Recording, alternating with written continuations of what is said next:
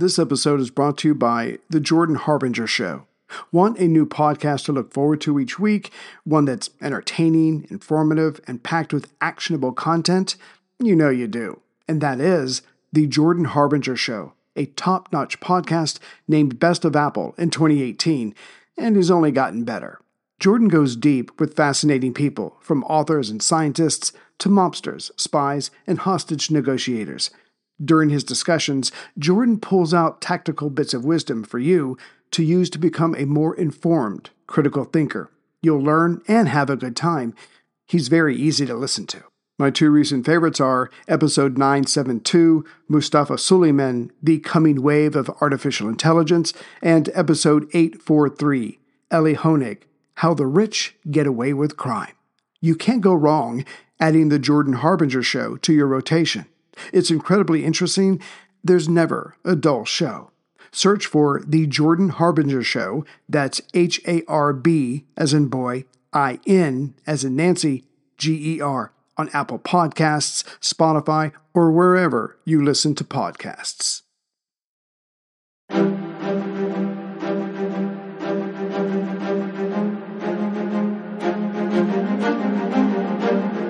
Hello, and thank you for listening to The History of World War II podcast, episode 270 The Battle of Singapore Force Z to the Rescue.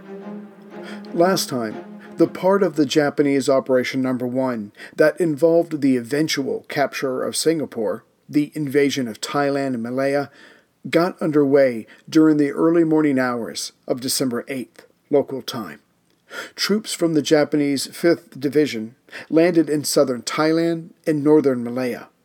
The idea was for them to fight their way down the peninsula, cross the Johor Strait, and then take the island of Singapore, specifically the naval base there that the British were heavily counting on in regards to an eventual counterstrike.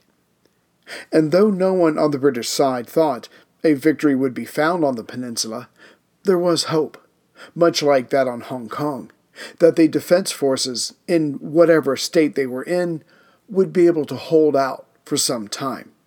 But as we have seen, a lack of political will on London's part, and not possessing a single tank, the Indians, Australians, and local Malayan troops did little to stop the first phase of the invasion.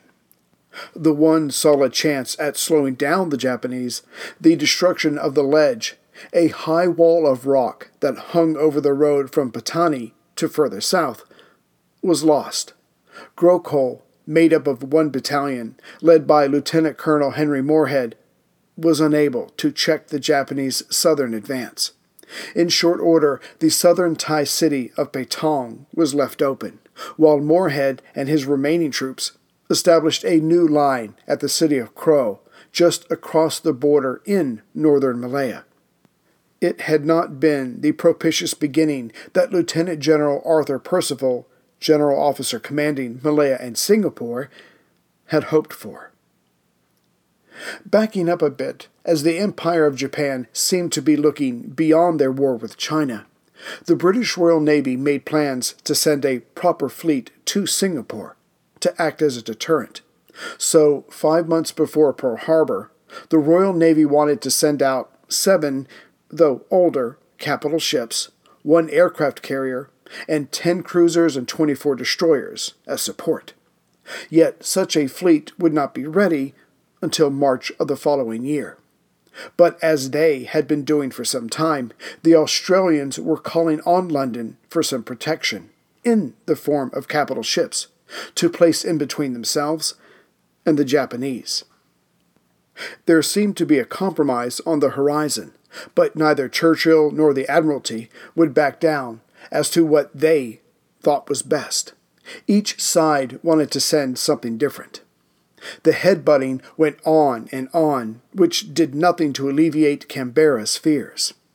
Finally, in late October, it was decided that the battleship HMS Prince of Wales would be sent to Cape Town, South Africa. Surely by then, a decision would have been reached about its final destination. The Prince of Wales had been a part of the Bismarck chase and self destruction earlier that year, and being the most modern battleship the British had, it was seen as more than enough to hold back the two Japanese battleships that were believed to be operating in the South China Sea. Of course, it remained to be seen if she could be as defiant against an air attack. By December 2nd, the Prince of Wales had been joined by HMS Repulse, a battlecruiser built in 1916, and five destroyers, and together they all sailed into Singapore. Force Z, as it was to be called, had arrived. Hey everyone, Ray here. I've been using Yahoo Finance, our sponsor today. And like many of you, I think about my golden years, and I hope they're golden. I have a Roth IRA with Fidelity and another with Merrill, and I have consolidated them into one hub with Yahoo Finance. There, I have access to expert analysis to help me stay atop this ever changing world. And with Yahoo Finance at my fingertips, I can focus on my goals of paying off my house and getting ready for, you know, me time. And since Yahoo Finance has been around for more than 25 years, they know what they're doing. It's the number one finance destination with their independent research, customizable charts, and so much more. With a community of over 90 million users each month, their real strength is helping you on your way to financial success. So, for comprehensive financial news and analysis, visit the brand behind every great investor, yahoofinance.com, the number one financial destination, yahoofinance.com. That's yahoofinance.com. The arrival of Force Z was none too soon. Just four days after it showed up in Singapore, December 6th, three large Japanese convoys were spotted south of Indochina. And on December 8th, reports started coming in, not only of the landings in southern Thailand and northern Malaya, but in other parts of Asia as well, not to mention the attack on Pearl. But what brought it all home for Force Z was that day's bombing in Singapore. The Prince of Wales had been an anchor at the time, but was luckily left undamaged. So, war had come to Asia for the Western powers. Obviously, the supposed deterrent effect of Force Z had failed. But what to do with it now? London wondered. It was a powerful fleet, though relatively small. Not that London's ponderings mattered much, because Vice Admiral Sir Tom Phillips had already decided on a course of action. Back on December 6th, Admiral Phillips had been in Manila talking to Douglas MacArthur and Admiral Thomas Hart, commander of the U.S. Asiatic Fleet. The general was telling both admirals that he could not believe personally that the Japanese would attack before March or April of next year, and by then he would have an army of 200,000 trained men, 256 bombers, and 195 fighters. The naval officers were heartened by this, but had to ask, but what about right now? There was no answer to this, so none was given. Speaking of right now, as British scout planes had recently spotted Japanese ships, Admiral Phillips had decided to take Force Z up the Malayan coast. But knowing his limitations, he asked Admiral Hart if he could borrow four destroyers to go along with him. Hart had just agreed to this when a messenger came into the room. Singapore based planes had spotted a Japanese convoy off the Thai coast. To this, Hart told Phillips that if he wanted to be aboard his ship when the war started, he'd better leave right now. Phillips was back in Singapore by the morning of December 7th. The British admiral knew that he was risking Force Z with this sortie but it was his job to prevent an invasion. And he decided his best bet was to surprise the oncoming Japanese convoy. If he could sneak up the Malayan coast, and the fact that it was monsoon season should help, then he might be able to get into position so that the Prince of Wales' 10 14 inch guns and the 6 15 inch guns of the Repulse might be able to obliterate the enemy convoy and their escorts. Though both vessels were weak in terms of anti air defense, That's what the four destroyers were for. Too bad there wasn't enough time to wait for the four American destroyers to join them, though. At first, Phillips was going to make for Singora in southern Thailand, but then switched his destination for Kota Baru in northern Malaya, closer to the border. That way, he could still dash a bit further north if he needed to. Phillips estimated he would be at the Malayan port city by the morning of December 10th. Waiting until the sun set on December 8th, Force Z snuck out of Singapore. As would happen time and again, a Western force was about to engage the Japanese with little regard for their abilities or weapons. In truth, the magnificent Zero fighter went practically unnoticed by the Western militaries for a year and a half before Pearl. The same would be said of the prowess of the Japanese soldiers, sailors, and airmen. And further lowering the estimation of Japanese ability, the British naval officers were basing their expectations on attacks by Italian forces back in the Mediterranean. The thinking went as long as Force Z stayed 400 miles away from the Japanese bases in southern Indochina, they would be safe, as in the enemy escort ships they were soon to come upon were the ones that should be worried. Soon after leaving Singapore, Admiral Phillips was made aware that their air support would not be forthcoming. The various Japanese attacks throughout the Pacific had stretched British air power to the limit and that was just in defensive terms. There was nothing left to go on the attack. With no air umbrella, Phillips knew that surprise, which he estimated a 50 50 chance, was now even more critical. The good news was that making for the more southern Kota Baru would lessen the time he needed to go undetected. After that, the guns of his two capital ships would, hopefully, settle the matter. At 4 a.m. on December 9th, Phillips turned into some rain squalls to avoid detection. However, the rain and clouds could do what they may. They made little difference to submarines. At 1:45 p.m. on the 9th, the Japanese submarine I-65 spotted Force Z and called it in. The heavy weather had not given Phillips the cloak of invisibility he had hoped for. Even worse, just before sunset, the clouds parted, which helped a Japanese aircraft spot and track Force Z at 5:40 p.m. Phillips could guess that Japanese air patrols would locate him sooner rather than later. In that case, the best he could do was hopefully lead them astray as to his true destination. So that same evening, December 9th, at 6:55 p.m., Phillips had his fleet turn from the north to the northwest. Then at 7:30 p.m. made another turn, this time to the west, as if he was making for Singora. And though he probably didn't know it because of his lack of land-based air scouts who could have flown all around his position, the Japanese task force that he was hoping to encounter was only 22 miles north of his position. Thirty minutes later, at 8 p.m., Phillips discussed their current situation with his senior staff. There was only one question to be answered should they continue in this operation? For surely the Japanese had to be nearby, and they, unlike the defenders, had, at the very least, land based planes overhead, having come from southern Indochina.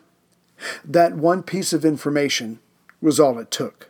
Force Z would turn about and make for Singapore.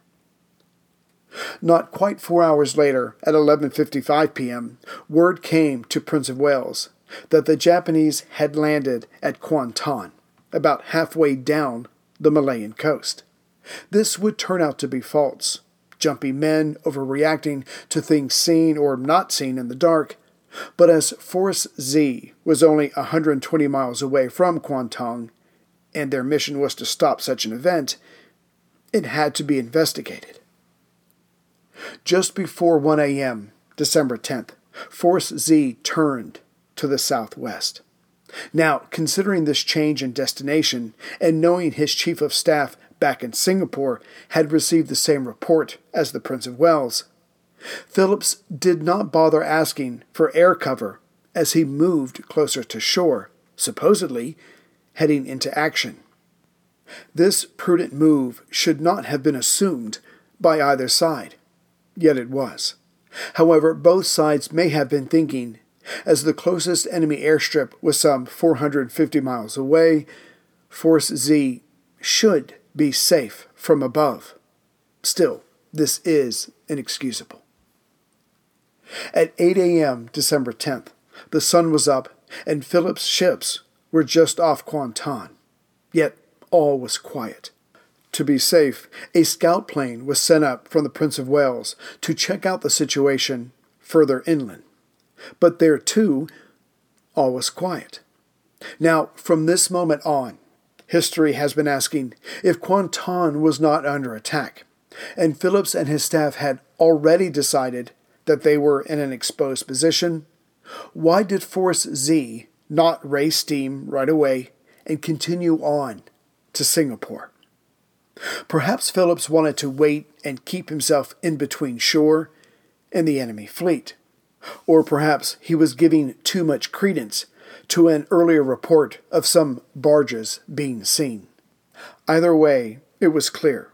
The Japanese were not here in force, and hence the only British fleet in the Pacific should have returned to the relative safety of the large guns of Singapore. Yet Phillips would stay in the area another 90 minutes. Just after 10 a.m. that morning, December 10th, someone on Prince of Wales spotted a Japanese plane.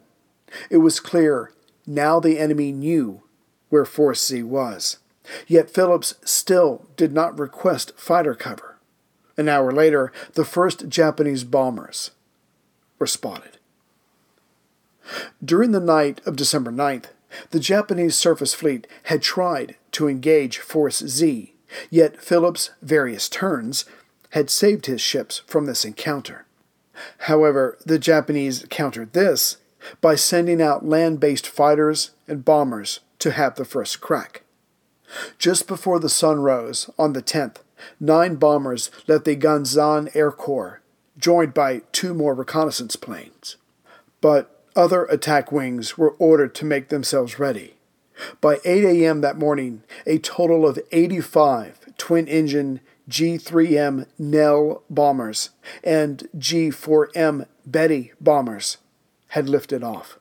26 of the Bettys had torpedoes, as did 25 of the Nells.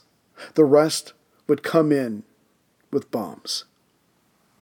When you need mealtime inspiration, it's worth shopping Kroger, where you'll find over 30,000 mouthwatering choices that excite your inner foodie. And no matter what tasty choice you make, you'll enjoy our everyday low prices, plus extra ways to save, like digital coupons worth over $600 each week. You can also save up to $1 off per gallon at the pump with fuel points. More savings and more inspiring flavors make shopping Kroger worth it every time. Kroger, fresh for everyone. Fuel restrictions apply.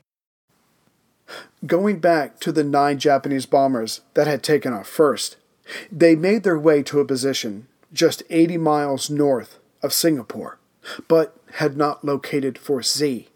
Turning back north just after 10 a.m., they flew over the destroyer Tenedos, which had fallen behind the rest of Phillips' ships due to a fuel problem. The nine Nells went after the lone destroyer, but all bombs missed. Hopefully, this was a sign of things to come. The bombers started heading for home when one of their reconnaissance planes spotted Force Z proper near Kuantan. The larger bomber group was informed, and just after 11 a.m., their attack got underway. But unbeknownst to the British, it would come in phases, as the various patrols had been differing distances away. The first Japanese attack wave came in just after 11 a.m. that Wednesday, December 10th.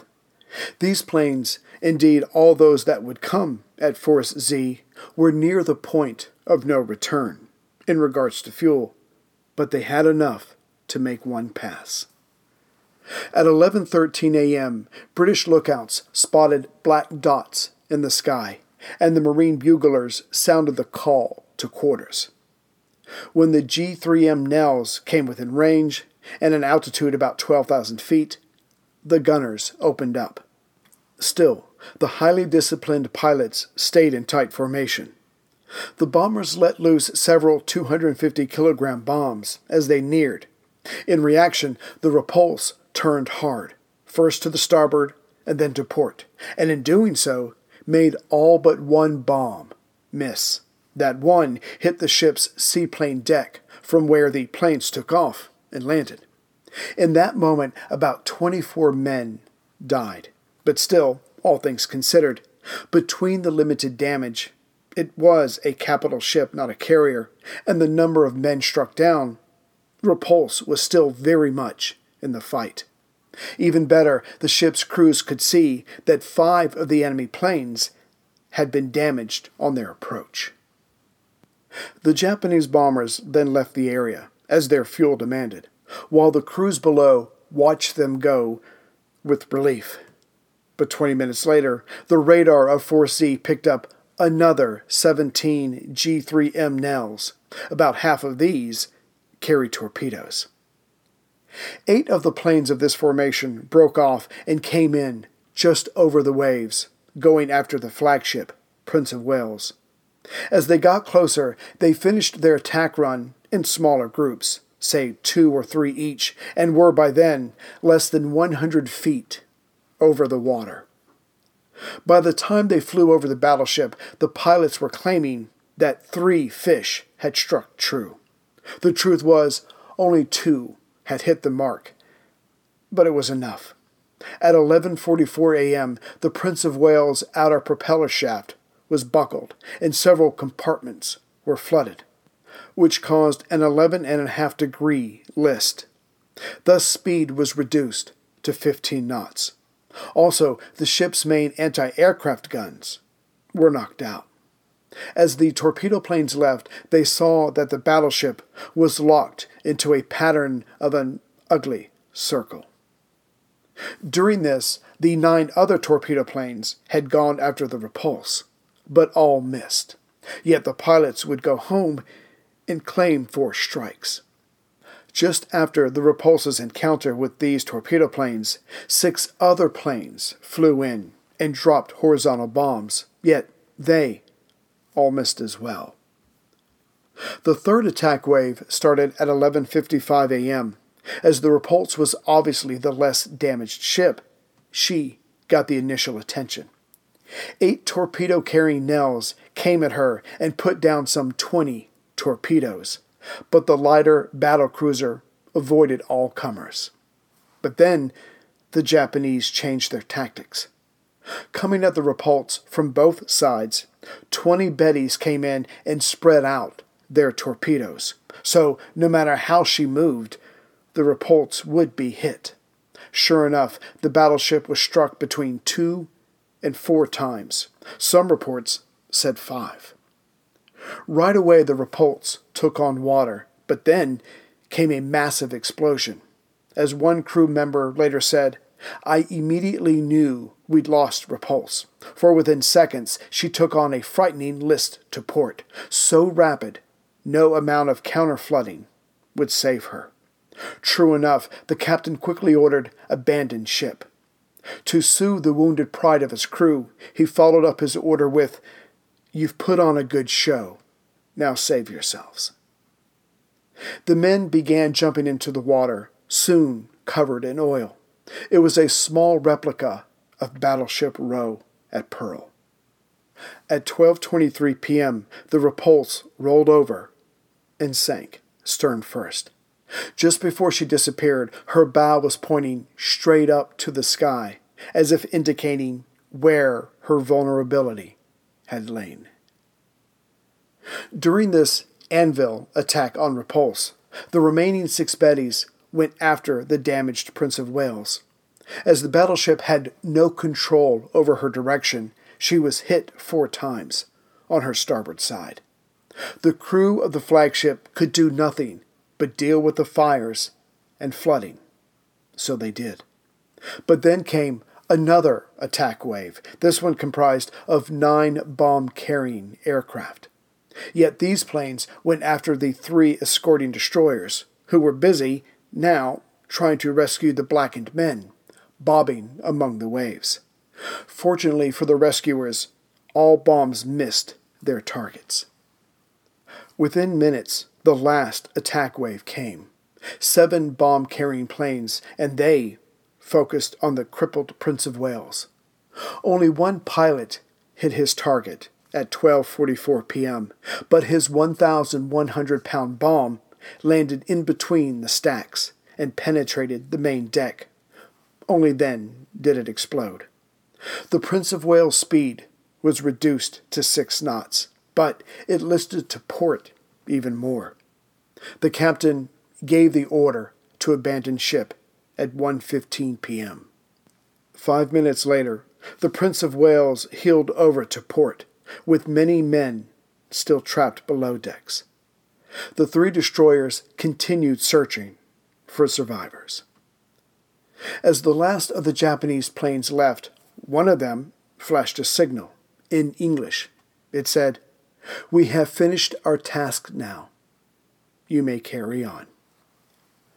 The repulse lost 513 men, while 796 were rescued. The Prince of Wales lost 327 men, of which Acting Admiral, Commander in Chief of the China Station, Tom Spencer Vaughan Phillips, was one. 1,285 men from it were rescued, however. As the losses that day were done by air power alone on an open sea, clearly, or at least it should have been, the dreadnought era was over.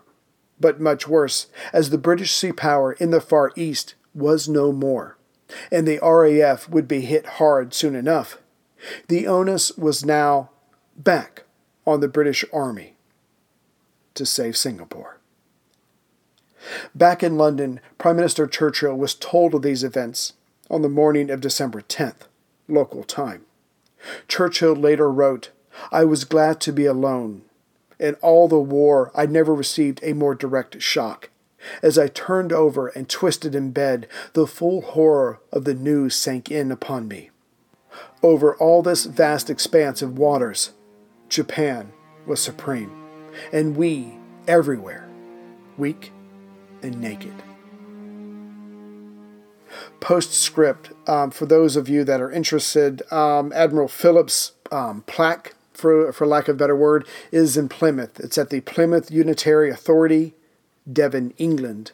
And just to let you know that the bell from the Prince of Wales, which was raised in 2002, is on display at the Merseyside Maritime Museum in Liverpool. I hope to make it to both one day.